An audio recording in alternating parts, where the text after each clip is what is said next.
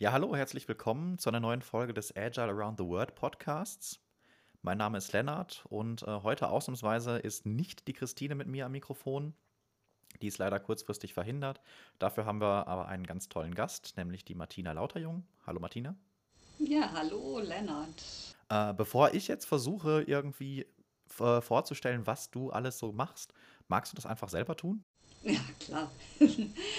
ja, wie du schon sagtest, mein Name ist Martina Lauterjung und ich sitze in Solingen, dort beheimatet, wie man so schön sagt, bin aber im ganzen deutschsprachigen Raum unterwegs als Trainerin und freue mich auch bald wieder unterwegs zu sein. Jetzt natürlich alles online geschafft. Und mein großes Thema ist Kommunikation durch Bildsprache. Dazu kann man sagen, ihr seht das natürlich nicht. Ich weiß auch nicht, ob ihr das als Zuhörer wisst. Wir sehen uns hier im Podcast, auch wenn wir den Remote aufzeichnen, aber zumindest äh, mit Video. Und man sieht im Hintergrund schon ganz viele tolle Bilder und finde, man erkennt da auch äh, ein wenig deinen Stil. Du hast ja bei uns im Fachverband in unseren äh, regelmäßigen Web-Sessions letztes Jahr im, wir hatten gerade nachgesehen, Oktober war es, ne? einen, einen coolen äh, kleinen Workshop gehalten, äh, wo du selbst Zeichenmuffel wie mich äh, davon überzeugt hast, dass das gar nicht so schwer ist, dass man tatsächlich aussagekräftige Visualis Visualisierungen, schwieriges Wort, ziemlich einfach hinbekommen kann. Das ging, glaube ich, nicht nur mir so, dass da äh, ziemlich das Eis gebrochen würde, würde ich mal so sagen. Viele von uns aus der, in der Websession haben gedacht, so, boah, zeichnen, gar nicht meine Welt, kann ich überhaupt nicht und, äh, und das ist ganz schön schwierig. Und mit relativ einfachen Tricks, äh, wie man halt einfach natürlich dann bei, bei Gesichtern, darum ging es dann halt im Endeffekt, ich glaube, ein bisschen Körperhaltung, mit relativ einfachen Tricks, wie man da äh, unglaublich viel Aussagekraft schon reinbringen konnte, wie man einfach halt die Augen, die Augenbrauen und was war es alles anordnet. Das fand ich super faszinierend, äh, fand ich eine sehr, sehr coole Sache. Vielleicht magst du einfach noch ein bisschen mehr dazu erzählen, wie du in dem Bereich eben halt arbeitest, ähm, mit was für Menschen, also was für Rollen im Endeffekt du arbeitest und äh, wie du die Person entsprechend dabei unterstützt, äh, Visualisierung in ihrem täglichen Leben einzubauen. Ja, also äh, vielleicht hole ich sogar ein bisschen weiter aus. Also ich habe früher Industrial Design gemacht, also Produktentwicklung. Und in dem Zusammenhang habe ich natürlich auch schon präsentiert oder meine Ideen rübergebracht. Und in dem Zusammenhang habe ich dann auch ganz klassische Präsentationen gehalten via PowerPoint oder im Gespräch am Flipchart oder Whiteboard gearbeitet. Also das ist so richtig meine Leidenschaft geworden. Ich habe ganz viele Jahre lang äh, Flipchart-Workshops gegeben und da immer wieder gemerkt, dass die Kommunikation durch einfache Zeichnungen unglaublich viel bewirkt. Also auch wenn was falsch verstanden wird, dann ist das äh, eine ganz wunderbare Diskussion, die sich ent, entspinnt. Und du hattest eben davon erzählt, dass ich in unserem kleinen Workshop äh, Menschen äh, zeichnen ließ. Ich habe das vorgemacht, ich habe das nachgemacht. Und diese, diese ganz große Einfachheit, die liebe ich halt sehr. Also Informationen oder Figuren und Objekte so auf ein Mindestmaß reduzieren, um, ja, um Ideen freizusetzen, kann man so sagen, um Dinge besser zu erklären, sodass alle mitgenommen werden können und wirklich ein Dialog entstehen kann. Das ist, das ist wirklich das, wofür ich unheimlich arbeite. Also mein Claim, wie man so schön sagt, ist ja Klarheit durch Bildsprache. Und das ist äh, tatsächlich so mein Herzensthema. Das äh, finde ich extrem wichtig, dass wir eine, eine Kommunikation aufbauen, wo alle dabei sind. Ja? Und Zeichnungen sind da so Brücken, die eben auch Hierarchien überbrücken, aber auch Sprachbarrieren. So in, bei interkulturellen Teams, gerade wenn remote gearbeitet wird, ist das ja fast selbstverständlich, dass man da auch Kollegen im Ausland sitzen hat und das ist eben doch nicht so, so easy, ja, wie manche sich das wünschen. Alle können ja Englisch, ja, also das, äh, das kann man schon sagen, dass es manchmal komplizierter ist, als es so scheint. Und wenn man dann schon Menschen zeichnet, da öffnet man nicht nur den Kopf, sondern auch so ein bisschen die Herzen. Und auch das Unperfekte spielt da eine ganz große Rolle. Ja, genau. Also ich sag mal so, wenn man zwar Englisch spricht, ich denke, ich spreche auch ganz gut Englisch, aber ich bin halt trotzdem kein Muttersprachler und dann wirklich in komplexen Situationen die Details vernünftig ausdrücken zu können, das ist gar nicht so einfach und da lässt sich äh, durch, durch Visualisierung sehr, sehr, sehr viel überbrücken. Da kann ich auf jeden Fall nur zustimmen.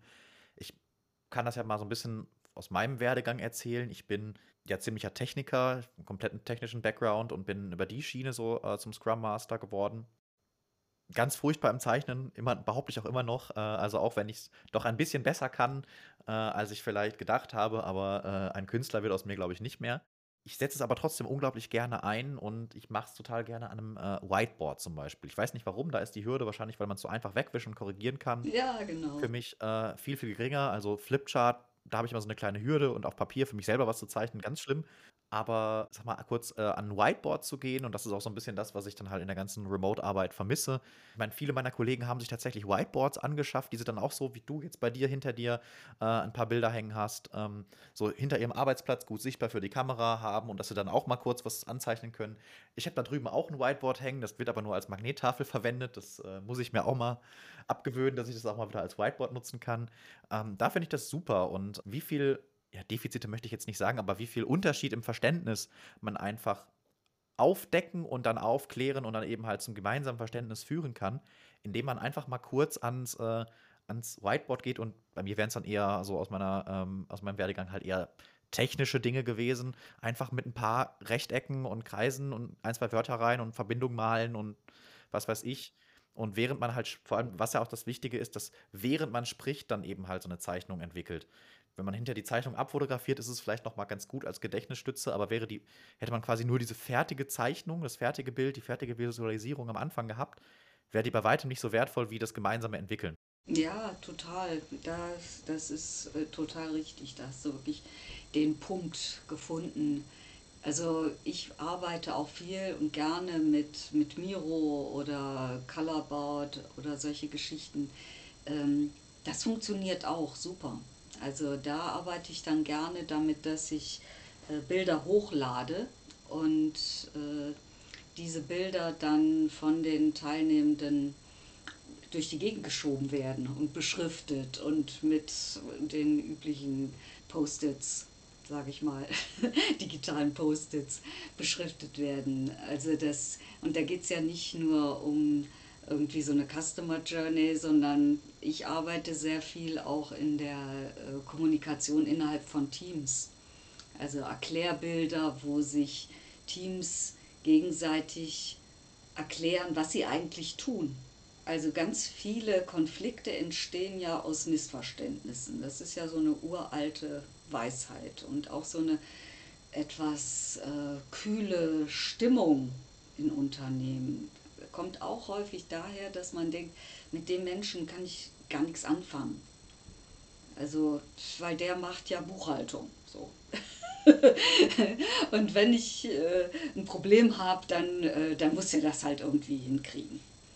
Aber wenn man gemeinsam so ein Bild gestaltet hat, also wirklich äh, gestaltet, da drin rumgemalt hat und äh, vorhandenen Elementen rumgespielt hat, und sich erklärt hat, warum liebe ich meinen Job, dann sind natürlich auch die Kollegen eher in der Lage, mal mit einer einfachen Frage zu mir zu kommen und äh, haben nicht so diese, diese Scheu oder dieses Gefühl, man, äh, da ist irgendwo so eine, so eine Bremse, einfach weil man sich nicht kennt und weil man eben auch nicht weiß, warum der andere ein Thema total gut findet. Aber wenn ich weiß, der findet Buchhaltung total klasse, dann weiß ich auch, dass ich den fragen kann. So als praktisches Beispiel. Und äh, das äh, liebe ich halt sehr, solche Bilder mit Teams zu erstellen. Und da ist es dann halt so, diese vorgearbeiteten Elemente sind quasi so ein kleiner Türöffner zum selberzeichnen, weil das äh, Spektrum der Bildchen, die ich biete, das ist nie groß genug. Und da sind immer Menschen dann dabei, die sofort anfangen, ihre eigenen kleinen Elemente noch hinzuzufügen. oder im Internet zu suchen. Noch besser ist es aber immer selber zu zeichnen. Das führt einfach dazu, dass man was eigenes Sichtbares erschaffen hat. Und das ist ja auch so ein Aspekt, der in der heutigen Arbeitswelt häufig fehlt, dass man sichtbare Arbeitsergebnisse am Ende eines Prozesses hat. Ja klar, also ich meine, es gibt ja beliebig viele Elemente, die sich irgendwas Canvas nennen, sage ich jetzt mal, die einfach manchmal auf total stupide Weise, finde ich schon, einfach nur mal Zusammenhänge und Abläufe äh, zu, zu visualisieren. Weil ob es jetzt ein Product, ein Project Canvas, was auch immer ist, aber einfach, um mal so ein bisschen klar zu machen, was ist das hier eigentlich? Was machen wir hier eigentlich? Äh, das ist ja, ich finde jetzt insbesondere natürlich den Beruf als Scrum Master auch relativ schwer zu beschreiben, wenn man überhaupt nicht weiß, was damit gemeint ist. Ähm, wenn, wenn man aus der, äh, aus der Ecke kommt, dass der Chef eben halt die Aufgaben verteilt und ganz genau weiß, was wer macht, dann ist es relativ schlecht zu sagen, äh, ja, Scrum Master ist wie ein Teamleiter, weil das ist er ja nun überhaupt nicht. Und deswegen ist es halt ganz, ganz, ganz, äh, ganz hilfreich eben, dass man mit Visualisierung Dinge halt einfach mal runterbrechen kann. Und wenn einem halt buchstäblich die Worte fehlen, dann helfen halt Bilder einfach manchmal weiter. Absolut. Und diese, die Bildsprache ermöglicht es eben auch Menschen zu Wort zu kommen, die im Meeting den Mund einfach nicht aufmachen. Nicht, weil sie es nicht können, weil sie intellektuell dazu nicht in der Lage sind, sondern vielleicht gerade, weil sie denken, äh, ja, nee, das brauche ich nicht sagen, das wird schon irgendein anderer sagen. Also einfach eine persönliche Schüchternheit oder so. Aber wenn solche Menschen äh, Bilder zur Verfügung gestellt bekommen, die dann auch von anderen kommentiert werden, dann wird da plötzlich auch eine, also eine Art von, von Dialog entspinnt sich, der normalerweise gar nicht in Gang gekommen wäre. Das mag ich auch sehr. Also ich habe schon Teams begleitet, wo ich vorher gewarnt worden bin. Das muss man sich mal vorstellen, dass der Teamleiter sagte oder Abteilungsleiter, ja, wir haben da so Spezialisten, ganz toll, fachlich, super cool, aber die reden mit niemandem. Die kommen zur Arbeit und machen ihre Arbeit super toll aber so Kommunikation und erwarten Sie dann nicht, dass es da zu irgendwelchen kreativen Ausbrüchen kommt. und das ist eben toll, wenn gerade solche Menschen dann plötzlich wahrgenommen werden und für die selber dann auch dieses Gefühl des, äh, des Respekts und wertvolles Bestandteil des Teams zu sein, weil das ist ja eigentlich auch ein ganz natürliches und menschliches Bedürfnis, was alle haben, auch die, die nichts sagen, die möchten trotzdem eigentlich dazugehören. Und wenn man gemeinsam was, äh, was erstellt und gemeinsam an einer Vision zum Beispiel arbeitet, das kann für ein Team die Vision sein, aber das kann auch für ein Projekt das die Vision sein, wenn da wirklich alle zu Wort gekommen sind und alle ihren Beitrag geleistet haben. Äh, ist, ist die Energie eine ganz andere. Und du hast völlig recht, diese, gerade Miro bietet unglaublich viele Vorlagen. Und die finde ich auch schwierig. Also dann können wir fast schon wieder mit Excel arbeiten. das, das, außer dass es hübsch und bunt ist, äh, arbeiten wir trotzdem wieder in einem Raster. Und äh, ich arbeite immer völlig blanko. Die Menschen können sich selber organisieren, mit denen ich arbeite. Und das ist es eben auch. Ja, das ist ja auch eine Energiearbeit, die da einfach passiert. Das ist automatisch gerät die Gruppe in so einen Flow und dann äh, schwuppdiwupp, nach fünf Minuten sieht man plötzlich eine komplette Struktur. Also plötzlich ist es offensichtlich, wie man so schön sagt. Das ist ein schöner Moment. Genau, aber in offensichtlich steckt ja das Wort Sicht, ne, auch drin und das impliziert ja dementsprechend, dass visuelle Elemente vorhanden sind. Und was man ja einfach dadurch macht, ist, man man bringt ja eine andere Dimension, ne, 'n anderes Medium einfach ein. Wenn es sonst nur das gesprochene Wort ist ich bin jemand, ich kann super quasseln, kein Problem. Ich bin jetzt auch echt nicht jemand, äh, den man im Meeting mal bitten muss, irgendwie was beizutragen, sondern so eher das Gegenteil. Ich muss mich eher ein bisschen zurücknehmen. Aber es gibt ja Menschen, die sind viel eher der visuelle Typ. Die können vielleicht super Sachen, ihre Gedanken, also ich meine jetzt gar nicht, dass sie unbedingt besonders schön malen können, aber die können super gut einfach ihre Gedanken und ihre, die Zusammenhänge, die sie im Kopf haben, einfach grafisch darstellen Da denke ich manchmal auch genial. Ach, das ist das ist ja so einfach, wenn man's mal macht, aber ich ich erkläre was total kompliziert 10 Minuten lang, jemand anders macht kurz 2 Minuten 'ne kleine Zeichnung, 'ne visuelle Darstellung und denke mir: „Ja, auf 'n Punkt, super.“ Ja, und vor allen Dingen, wenn man so Strukturen gemeinsam entwickelt, dann siehst du einfach, wenn es an welchen Stellen es nicht gut funktioniert. Wo man sich sprachlich wunderbar so drumherum mogeln kann, irgendwie äh, kriegen wir schon hin. Aber wenn da Verbindungspfeile zwischen, äh, zwischen Aufgaben fehlen, dann ist da ja, muss man ja nochmal drüber nachdenken. Und das ist halt toll, wenn man das visuell dann einfach ändert und sich die Wege überlegt. Und auch das wird sprachlich halt sehr oft benutzt, so aber wenn man sieht, ist es so viel einfacher. Und du hast eben im gleichen Atemzug, wie du es erarbeitet hast, auch gleich die Dokumentation.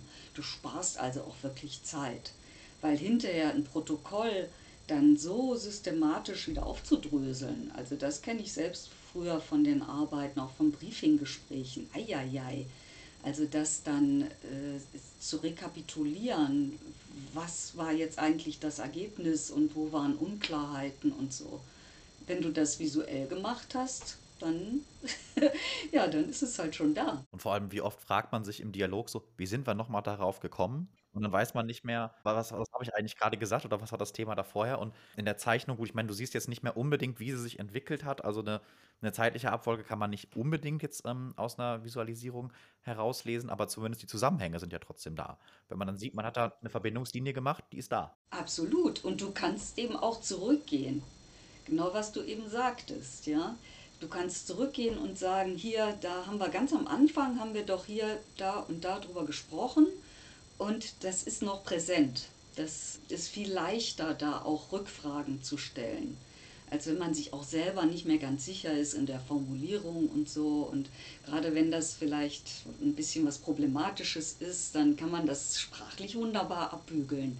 Aber wenn dieser, diese unsichere Komponente da einfach an der Wand hängt, dann, dann ist sie ja da. Dann ist das ja kein Problem zu sagen, ich habe das auch nicht verstanden. Das ist auch so was auf der sprachlichen oder verschriftlichten Ebene auch ein bisschen schwierig sein kann, so zu sagen, äh, Leute, da bin ich an der Stelle bin ich komplett ausgestiegen. Das habe ich überhaupt nicht begriffen. Und wenn man das aber auf so ein Bild zeigt, ja, auf so eine Skizze, die auch total simplifizierend ist, vereinfachend, das, den Prozess oder was auch immer, die Konstellation der Mitarbeiter oder was auch immer man sich so vorstellen kann. Easy, ja, ist keine Hürde. Eine Frage, die mir gerade noch so ein bisschen im Kopf schwebt, ist, du hast ja gesagt, dass du sinnvollerweise natürlich die Zusammenarbeit vor Ort bevorzugst. Und ich glaube, da brauchen wir uns nichts vormachen gemeinsam um Whiteboard oder Flipchart herumzustehen und wirklich haptisch auch äh, daran arbeiten zu können, ist einfach unersetzlich. Also besser ist keine Form der Zusammenarbeit. Es ist nicht immer erforderlich, wir müssen das nicht jeden Tag machen, aber so gewisse, gewisse Zusammenkünfte müssen halt einfach so sein. Die werden niemals ganz so produktiv sein, wie wenn man zusammen in einem Raum sind. Es sei denn, die Technologie schreitet mal irgendwann so weit fort, dass man quasi in einem Raum ist, alles haptisch, Gerüche, Klänge, was weiß ich was hat, äh, wenn das irgendwann mal möglich wird in Ja, tausend Jahren. ja, ich weiß auch nicht. Ich bin wirklich kein spiritueller Mensch, aber diese Energie in einem Raum, wo sich alle knubbeln und um irgendwelche Zeichnungen scharen und also ich mache ja diese, diese Erklärbilder oder also Erklärbilder äh, handeln vom, äh, von, von einem Status quo in einer Firma oder in einem Team oder für eine Aufgabe, die erledigt werden muss. Und Leitbilder, die ziehen so in die Zukunft. Wie wollen wir zu, zukünftig arbeiten? Wie soll das Projekt ablaufen? Was soll hinten rauskommen? Da ist es halt äh, total spannend zu sehen, wenn ich live arbeite und Bildmaterial mitbringe und dann wird da geschnippelt und geklebt und umgehängt und ach, was weiß ich, ja, das, das hat schon eine ganz tolle Energie und das können die elektronischen Medien tatsächlich noch nicht. Also wenn, wenn der Platz zu eng wird, das schafft schon Potenzial für kreative Ergüsse. und Ideen. Und das ist halt, digital ist unendlicher Platz und. Äh Auf jeden Fall. Ich kann das auch nur bestätigen. Ich bin ja ansonsten privat auch Musiker, ich spiele in zwei Bands, äh, Gitarre und wir sind auch gerade mit der einen Band wieder dabei, jetzt aktiv Songwriting zu betreiben. Und man kann sich gut zu Hause hinsetzen. Es gibt ja auch inzwischen super Tools, äh, dass man eben halt ganz einfach ein Schlagzeug programmieren kann oder ohne viel Aufwand mal eben weiter, dass man da irgendwas hat. Aber für mich persönlich ist halt dieses im Proberaum, äh, man legt einfach mal los und spielt zusammen was, äh, um dann mal so erstmal Ideen äh, zu entwickeln, ist es eigentlich unerlässlich. Es hat auch seine Vorteile, wenn man zu Hause alleine was arrangieren kann, es redet einem keiner, keiner dazwischen und so. Ich denke, die Kombination aus beiden macht es natürlich stark, aber für mich ist das, also für die Kreativität, ist das eigentlich unerlässlich. Absolut. Also genau was du sagst. Also dieses etwas Wuselige und dieses Experimentelle, was man einfach wagt und sich was traut und äh, schlecht zeichnet und alle lachen und verstehen es trotzdem. Das sind natürlich auch so Erinnerungsmomente, die ein äh, rein analytisches Arbeiten gar nicht schaffen kann, gar nicht leisten kann. Und dass wir dann aus diesem, sage ich mal, kreativen Chaos, was manchmal entsteht, dann auch im Alleingang oder wirklich das Analysegehirn dazu bitten und mal ganz klar aufräumen und äh, Struktur schaffen und äh, ja, Klarheit nochmal fokussieren. Das ist total wichtig und da ist auch der Wechsel zwischen Teamarbeit und Einzelarbeit total großartig. Aber wie schön ist das, wenn man halt so ein gestaltetes Bild hat, wie es war, dann geht man arbeiten quasi und äh, trifft sich vielleicht eine Woche oder zwei Monate später und das Projekt ist, ist fortgeschritten. Man guckt wieder drauf und macht es neu. Was ja für ein erhebendes Erlebnis im wahrsten Sinne des Wortes ist das, zu sehen, wie das gewachsen ist und wo bestimmte Potenziale, die vielleicht auf dem wuseligen Bild noch so ein bisschen nebenher liefen, die sind in der weiteren Entwicklung plötzlich wichtig geworden. Und äh, das ist einfach eine, eine ganz großartige Arbeit und eben sehr zielführend. Und genauso wie so eine Band dann ihr, ihr Lied wirklich auf der Bühne spielt, vor Publikum. Und so ist das dann eben auch, wenn nach einer Phase so ein, so ein richtiges Plakat, was weiß ich, im Sozialraum hängt oder im, ähm, im Web irgendwo geteilt wird oder einfach nur den Kollegen erklärt, wie der Laden läuft. Ja. Genau, dass man einfach auch, auch irgendwie was hat, was man einfach präsentieren kann und sagen kann, guck mal, das haben wir hier erarbeitet. Und das ist die Entwicklung der letzten zwei Monate zum Beispiel. Mhm. Und so, das ist natürlich eine super coole Sache. Ja, genau, genau. Deshalb liebe ich auch so steinalte Tools wie, wie PowerPoint zum Beispiel, ja. Weil du da einfach äh, äh, diese Bilder sukzessive mit einer Live-Erklärspur wieder aufbauen kannst. Und das finde ich einfach, das ist schön an, an PowerPoint. Man hat eine, eine Bildergalerie und schiebt dann ein Bild nach dem anderen wieder in die Präsentation rein. Das, das macht dann Spaß und ist auch fürs Onboarding zum Beispiel eine ganz tolle Sache, um, sie, um einfach zu erklären, wie der Laden läuft. Auf jeden Fall. Jetzt war ich gerade ein bisschen schockiert zu hören, PowerPoint, steinaltes Tool. Gut, Microsoft Office ist jetzt nicht unbedingt gerade erst letzte Woche auf den Markt gekommen, das stimmt, aber für mich ist es ein total aktuelles Tool. Ob man jetzt nun wirklich PowerPoint verwendet oder dann halt eher Google Slides oder so, das macht ja keinen großen Unterschied. Ja, das ist ja. Die, die können im ja, Endeffekt ja. das Gleiche, aber das ist eigentlich so ein Tool meiner täglichen Arbeit. Das ist, bin ich jetzt ein bisschen schockiert von. Entschuldige.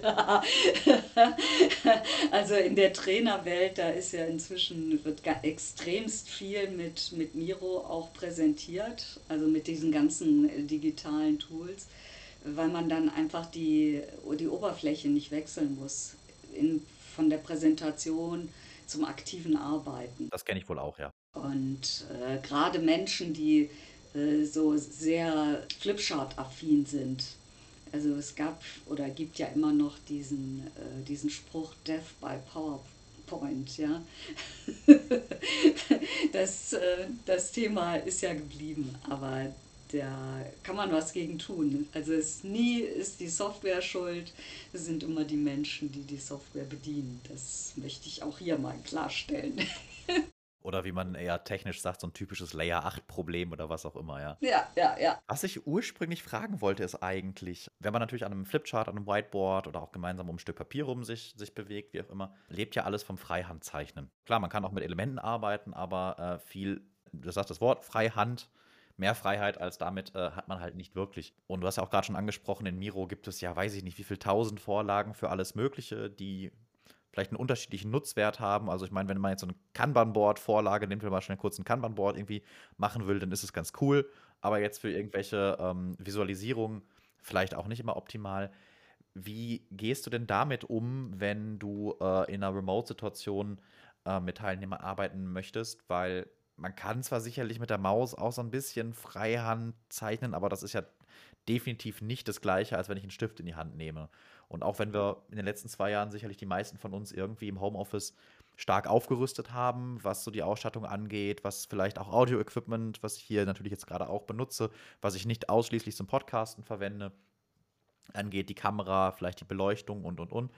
Aber jetzt ein Grafiktablet, mal abgesehen davon, dass die Dinge natürlich auch einen entsprechenden Preis haben, haben, denke ich mal, die wenigsten, die jetzt nicht gerade sowieso beruflich zeichnen zu Hause. Wie, wie arbeitest du damit und wie gehst du damit um? Wie, wie ersetzt du das? Also tatsächlich äh, gewöhnt man sich auch an das Zeichen mit der Maus. Aber es, du hast völlig recht, das ist einigermaßen gruselig.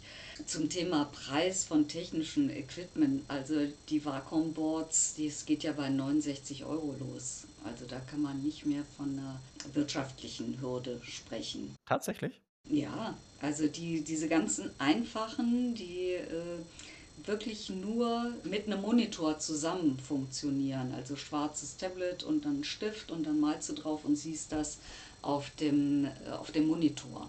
Das benutze ich total gerne. Ja gut, das reicht ja schon erstmal. Cool. Nee, das ist, das ist gut zu wissen tatsächlich.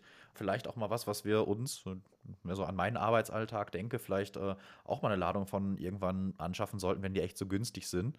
Weil klar, äh, um mal eben was äh, so konzeptmäßig mal eben zu entwickeln, ist das super. Ja, und es gibt genügend günstige, kostenlose Software nach wie vor zum Zeichnen, die auch ein bisschen näher kann. Ja?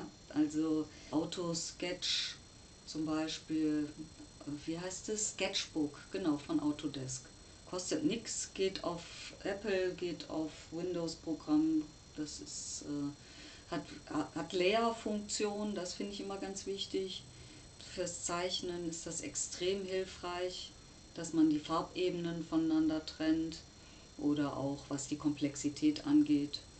Und in den entsprechenden äh, Medien, also bei Colorboard zum Beispiel, hast du auch verschiedene Stifte, wo du zwischen einem wie Feinliner, also so ganz gerade über Tusche, wo sich die Strich Stärke verändert, je nach Druck des Stiftes auf dem Tablet bis hin zu so verrauschte Farben oder Marker.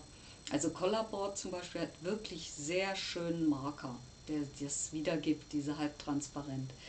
Das, äh, ich mag das sehr. Und Colorboard hat den großen Vorteil, ich arbeite ja viel in Firmen, das ist ja ein Schweizer Unternehmen, was ähm, eben entsprechend datenschutzmäßig auch überall akzeptiert wird. Das ist bei Miro, manche Firmen sind da schwierig. Ja, genau. Das ist, äh, Miro geht nicht, Microsoft Teams dann aber schon. Ja, ja, das ist kurios, aber das Problem kennen wir ja. genau, der Klassiker. Ja, was ich dann auch noch eingangs fragen wollte, du hast gesagt, du hast, äh, kommst aus dem äh, Product Design. Viele von uns, äh, die hier zuhören, denke ich mal, sind im Großen und Ganzen irgendwo, sag ich mal, rund um Softwareentwicklung mehr oder weniger tätig, nehme ich mal stark an. Oder zumindest arbeiten als Scrum Master Coaches, oft mit Software-Teams und so. Und da geht es ja auch um Produktentwicklung.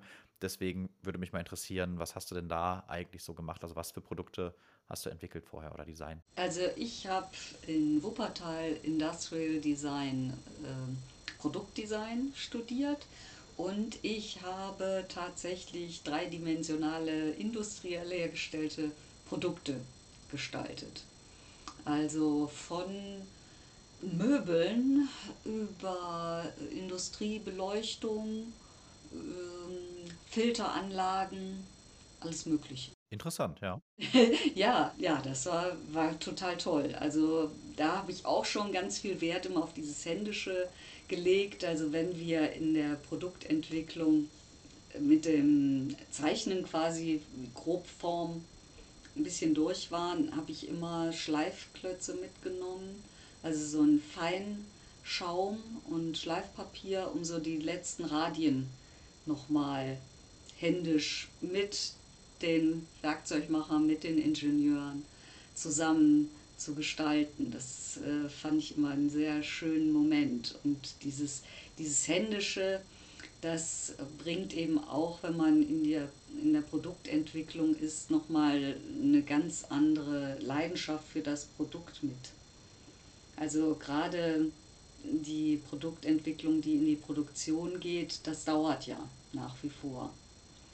Und da kann es durchaus sein, dass man, ich weiß nicht, wie viele Varianten schon durch hat, aber wenn man so den, den letzten Schliff, wie man so sagt, den letzten Schliff dran bringt, und das ist dann tatsächlich händisch und in echt, das ist, das ist super.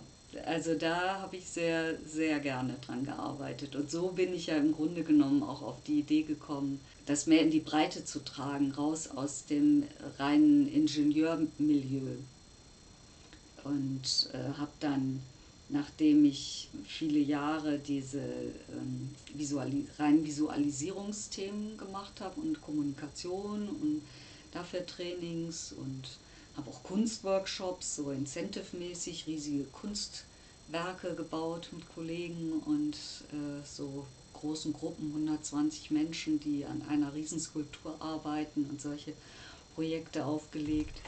Also das das war immer ein flüssiger Übergang in meiner Wahrnehmung von einem kuriosen Thema zum nächsten. Und äh, auch zum, zum Scrum Master bin ich dann gekommen, weil ich das Thema super toll fand und für eine Firma äh, regelmäßiger Visualisierungsworkshops gegeben habe, wo die Elemente entwickelt haben für ihre Weeklies, für, für Reviews und für alle Arbeitsbereiche.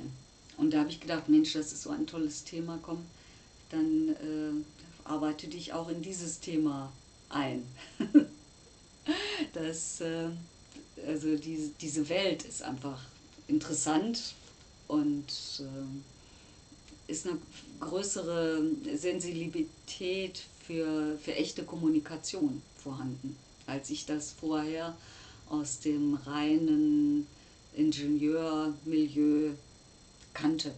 Gut, ich äh, habe zwar eine Ingenieurswissenschaft studiert, aber jetzt nicht wirklich irgendwie als Ingenieur gearbeitet.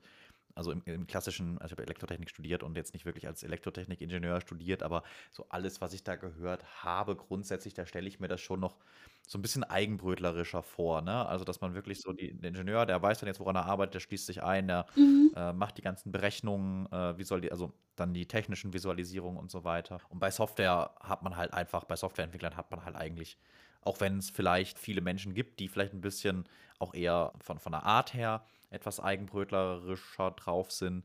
Aber Softwareentwicklung ist definitiv Teamsport. Und äh, anders geht es nicht.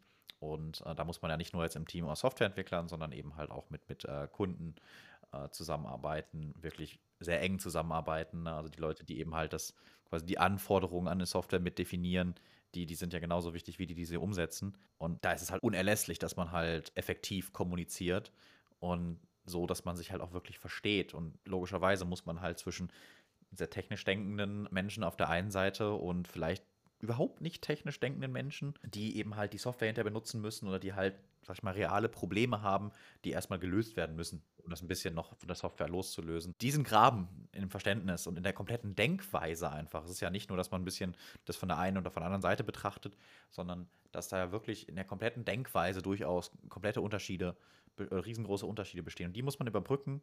Und dafür eignen sich natürlich Visualisierungen in jeder Form sehr, sehr gut. Ja, total. Also allein das Thema äh, Fachvokabular, ja, dass man das einfach nicht benutzt. Das ist, äh, das ist nicht so einfach. Ja? Ich weiß noch, als ich vor vielen Jahren das erste Mal auf den Begriff Architektur gestoßen bin in ja, in einer Unternehmensberatung die Softwareentwicklung gemacht hat. Da habe ich auch gedacht, ey, wie jetzt? Architektur war für mich immer äh, Häuser bauen oder Brücken oder Straßen oder Kanalisation. also das war dann einfach so ein irritierender Moment und äh, ja, war dann natürlich schnell gelöst. Aber wie oft benutzen wir Dinge, Worte, so selbstverständlich. Das merke ich immer wieder. Ich bin sehr gut vernetzt im Bereich Training und Coaching, äh, dass auch da die Versuchung total groß ist, auch mit Kunden äh, zu sprechen, als wenn die wüssten, wovon die Rede ist. Das ist aber nicht so, sondern immer vom, vom Einfachsten auszugehen. Und deshalb liebe ich es eben auch in meinen Trainings für Visualisierung, mit so ganz einfachen Elementen zu arbeiten. Also selbst ein total kompliziertes ähm, Bild einer Teamsitzung, wo sie alle sitzen und sich langweilen. Letztendlich besteht das nur aus Kreisen, Bögen und Strichen. Und wenn man das dann äh, mal erkannt hat und dieses Runterbrechen auch äh, begriffen hat und äh, so integriert hat in seine Haltung zum Zeichnen, dann kann jeder zeichnen. Und letztendlich ist es natürlich eine Übungssache. Wenn man es lange nicht gemacht hat, dann vergisst man die Hälfte. Aber das kennen wir ja aus sämtlicher Software, die wir mal gelernt haben. Irgendwann dann setzt man sich davor und glaubt äh, so, hm, und dann guckt man dumm aus der Wäsche, weil man gar nicht mehr weiß, wo welcher Knopf zu drücken ist. Ganz genau, ja, oder aus ganz, ganz vielen Lebenslagen auch so. Mein Lieblingsthema oder mein Lieblingswort oder mein Lieblingshasswort vielmehr eher ist so das Wort Datenbank zum Beispiel, wo du das gerade mit der Architektur gesagt hast. Ich sag mal, ganz oft kommen zum Beispiel Kunden zu uns an und sagen, wir brauchen eine Datenbank. Ich bin immer so geneigt zu sagen, gut, okay, installieren wir eine MySQL-Datenbank, hasse, mach. und hast du, was du wolltest. Äh, ist natürlich unsinnig. Äh, Kunden, klar, inzwischen weiß man natürlich, Kunden meinen mit Datenbank irgendwie eine Software, wesentlich natürlich Datenspeicher und sie auch irgendwie wieder strukturiert und zielführend rausbekommen. Aber in der Regel soll die natürlich noch deutlich mehr können als das. Ähm, und natürlich für einen Softwareentwickler und für mich auch irgendwie, der aus der Technik kommt, ist eine Datenbank halt, das technisch? Das ist eine MySQL-Datenbank oder weiß ich, ein Redis oder wie die alle heißen. So, ähm, in, in, einer Software sind ja unter Umständen vielleicht auch 5, 6, 7, 8 verschiedene Datenbanken einfach drin, die unterschiedliche Jobs machen, unterschiedliche Teile der Daten speichern, teilweise auch nur temporär und so weiter. Das führt jetzt auch äh, viel weiter, als es hier für den Podcast irgendwie sinnvoll wäre. Und deswegen versuche ich das Wort immer zu verbieten und sage so, okay Leute, lasst uns doch mal darüber reden und versuchen das zu beschreiben, ohne das Wort Datenbank zu verwenden. Ja, genau. Ja, deshalb habe ich ja zum Beispiel hier hinter mir, habe ich ja so eine... Ähm ähm, so ein Plakat hängen, wo ich die einzelnen Elemente meiner Arbeit auch habe. Und da ist natürlich auch von Datenbank die Rede und ich male immer Karteikästen. Die sind total einfach und schnell gezeichnet und äh, bieten in, dadurch, dass sie ja ein Kasten sind, auch immer die Möglichkeit, das zu beschriften. Und das kann jeder nachvollziehen. Ja? Da geht was rein und da geht was raus und da ist was drin gelagert. Die Detaillierung, dafür ist dann Raum da, aber man hat wenigstens einen Gegenstand, auf den man was schreiben kann, was das eben näher beschreibt. Finde ich tatsächlich auch sehr schön, generell das Bild Karteikasten zu verwenden, also sowohl jetzt wirklich in der Visualisierung, aber auch gerne sprachlich ist ja eigentlich das Gleiche, woran man denkt. Ne? Man möchte die Daten irgendwie strukturiert ablegen und analog ist dann so ein Karteikasten oder meinetwegen so ein ganzer Aktenschrank irgendwie, wo ich die von A bis Z sortiert die Akten drin habe. Das ist ja ungefähr das, was man sich so als Nicht-Entwickler vielleicht einfach unter einer Datenbank vorstellt und was ja im Kern auch nicht ganz verkehrt ist. Genau. Wie gesagt, die Detaillierung, das ist natürlich eine Skizze. Ja? Und Skizze bedeutet ja immer grob vereinfachen, auf das Minimum reduzierend. Also auf das Minimum reduzieren, das finde ich immer gut. Deshalb haben meine Männchen ja immer keine Haare. Das ist für manche auch irritierend. Aber in dem Moment, wo ich Haare hinzufüge, äh, habe ich ja schon wieder ein Detail, was, äh, was einen Interpretationsspielraum bietet, wo man schon wieder was anders verstehen kann, als ich es meine. Ich meine, wenn ich einen Kopf zeichne, dann sind da Augen und Mund und vielleicht Ohren. Das ist für mich ein Kopf. Wenn dann Haare dran sind, dann ist das schon wieder Frau oder Mann. Oder äh, jugendlich oder Kind oder alt oder jung. Und genauso ist das mit einem Karteikasten. Karteikasten ist erstmal nur Kasten. Und je nachdem, was ich da hinzufüge, wird es eben klarer, was es wirklich ist. Mit jedem Detail, was dazukommt. Ja, finde ich, find ich wirklich ein gutes Bild. Ich habe noch eine Frage, äh, die ich eigentlich auch schon eingangs geklärt haben wollte, noch so ein bisschen. Wie oder unter mit welchem Problem kommen Kunden auf dich zu, wenn sie ein, Tra ein Training äh, oder einen Workshop von dir haben wollen? Ich kann mir jetzt vorstellen, dass nicht so viele äh, Firmen sagen so, hm, unsere Mitarbeiter zeichnen zu wenig, jetzt brauchen wir mal einen Workshop, einen Workshop, in dem es ums Zeichnen geht, sondern das werden ja wahrscheinlich irgendwie etwas andere Probleme sein und die Visualisierung ist ja eher dein Hilfsmittel, mit dem du sie löst. Ja, genau, das hast du völlig recht, ja. Also es geht meistens um wirklich Zusammenfügen von Teams, dass man sich kennenlernt, dass man sich wertschätzen lernt, dass man gemeinsam zusammen bleibt und zusammen findet. Weil auch der, der Wechsel innerhalb von Teams ist ja anstrengend und kostet auch viel Geld. Und Visualisierungen sind da einfach auch ein, eine Möglichkeit, ja, das mit Spaß aus der Welt zu schaffen, dieses Problem. ist jetzt natürlich sehr grob und vereinfacht. Und äh, ich weiß auch, Human Resource Manager, die, wenn da von Spaß die Rede ist, dann finden die das schon nicht mehr so gut. Dabei ist das total wichtig, dass man äh, das auch mal ausspricht, dass äh, es durchaus ein Argument dafür gibt, in einer Firma anzufangen oder in einer Firma zu bleiben, wenn man einfach Spaß miteinander hat. Und wenn man sich gut kennt, dann kann man eben auch Schwierigkeiten ganz anders miteinander überbrücken und auch ein Teamgefühl entwickeln, wenn man nicht im gleichen Büro sitzt, sondern remote arbeitet. Das haben wir ja in den letzten zwei Jahren besonders erfahren. Wir erleben das ja auch. Ich meine, an allen Ecken und Enden werden qualifizierte, motivierte Menschen gesucht. Und zwar händeringend. Und nur übers Gehalt oder vielleicht einen Firmenwagen und so weiter kriegt man die Leute nicht mehr unbedingt, weil sag mal, ein gutes Gehalt und was weiß ich was an Benefits kriegen sie überall geboten. Das heißt, es muss den Menschen auch, ich meine, unabhängig jetzt von der Knappheit der, der äh, qualifizierten Menschen und motivierten Menschen, sollte es ja auch Spaß machen. Also ich meine, wenn man jeden, jeden Morgen aufsteht, acht Stunden mit seinem Job äh, sich beschäftigen sollte, und wenn man da keinen Spaß dran hat, also klar, Arbeit macht nicht immer nur Spaß, völlig klar, aber wenn man. Nee, natürlich nicht. Deshalb arbeiten wir ja auch an ernsten Themen. Wir arbeiten ja nicht daran, äh, äh, wie machen wir, also wir, wir visualisieren ja nicht den nächsten Betriebsausflug, sondern wir visualisieren ja das nächste Projekt für den Kunden oder wie soll unser Team arbeiten oder wie arbeitet unser Team im Augenblick und wie können wir das aus der Erkenntnis des Ist-Zustandes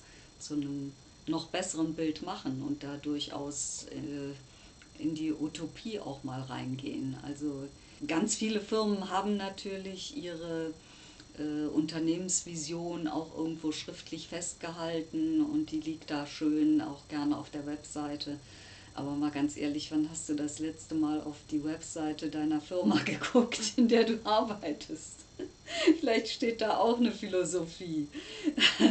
Aber wenn die bildlich präsent wäre, glaube ich, äh, und die einem ab und zu begegnet, dann erinnert man sich dran und findet es halt dann wieder gut. Auf jeden Fall, ja. Gut, wir sind jetzt so ungefähr langsam am Ende unserer Timebox angekommen. Vielen, vielen Dank bis hierhin für das Gespräch. Das war sehr interessant und hat echt viel, echt viel Spaß gemacht. Ja, hast du noch irgendwas, was du den HörerInnen mit auf den Weg geben möchtest? Was du noch abschließend sagen möchtest? Ja, guckt mal vorbei auf der Seite form-finder.de. Das ist meine Webseite. Und da ist das alles auch so ein bisschen beschrieben und vor allen Dingen seht ihr dann da natürlich ein bisschen mehr von meiner Arbeit. Das äh, ist ja im Podcast nicht so, deshalb ist dieses Format auch für mich so wirklich ungewöhnlich und ich danke dir sehr, Lennart, dass du das möglich gemacht hast, dass ich mich doch wohlgefühlt habe. Auch ohne Bilder. Ja, sehr schön, das freut mich. Ich hab, war auch ein kleines bisschen, naja, skeptisch wäre jetzt übertrieben, aber ich habe mich schon ein bisschen gefragt, wie das laufen wird heute. Also quasi das Thema alles vernünftig rüberzubringen, ohne dass wir die Möglichkeit haben, unseren ZuhörerInnen hier etwas Visuelles zu bieten. Aber das hat erstaunlich gut funktioniert, definitiv. Ja. Deine Webseite und auch gern weitere Ressourcen kommen natürlich auf jeden Fall alles in die Show Notes, dass die Möglichkeit besteht, sich das alles anzugucken.